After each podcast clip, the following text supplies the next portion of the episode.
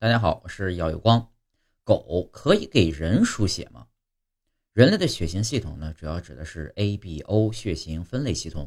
根据红细胞上的抗原不同，主要分为 A 型、B 型、AB 型和 O 型四种类型。还有一种分类方式呢，是 Rh 分型，分为 Rh 阴性和 Rh 阳性。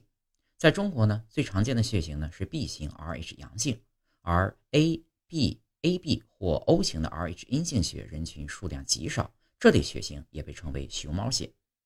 大多数情况下呢，人和人之间的输血呢，建议相同类型血型之间的输入。但从理论上说呢，O 型 Rh 阴性血可以输给其他任何的血型，而 AB 型 Rh 阳性血可以接受任何其他类型血液的输入。如果体内存在对应红细胞上抗原的抗体，那么免疫系统呢会促进抗原和抗体的结合，导致红细胞凝结成块，这就是我们俗称的溶血。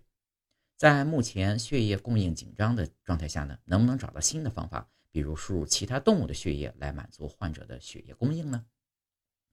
狗的红细胞上呢有超过八种不同的抗原，这些抗原呢称为狗红细胞抗原。通常来说，相同品种的狗具有相同的血型。比如说，百分之六十的猎犬属于 DEA 一点一阴性血型，因此呢，狗是无法给人献血的，因为狗红细胞上的抗原属于外来抗原，会被人体免疫系统识别并杀死，导致致命的溶血。猫的红细胞上呢，只有两种抗原 A 和 B，绝大多数的本地家猫呢属于 A 型血，而外来猫通常是 B 型血。AB 型血呢也存在，但是极少。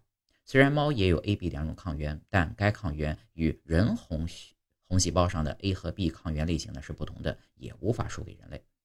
像狗一样，马的类血型呢在同种族之间是相同的，但马呢总共有三十个种族，代表着八种不同的抗原组合。奶牛最棘手，它们呢有十一个主要的血型，其中呢 B 型包括六十多种不同的抗原，因此呢想要完成输血更加是难上加难。说了这么多，总结一句话。话不能乱说，血也不能乱输。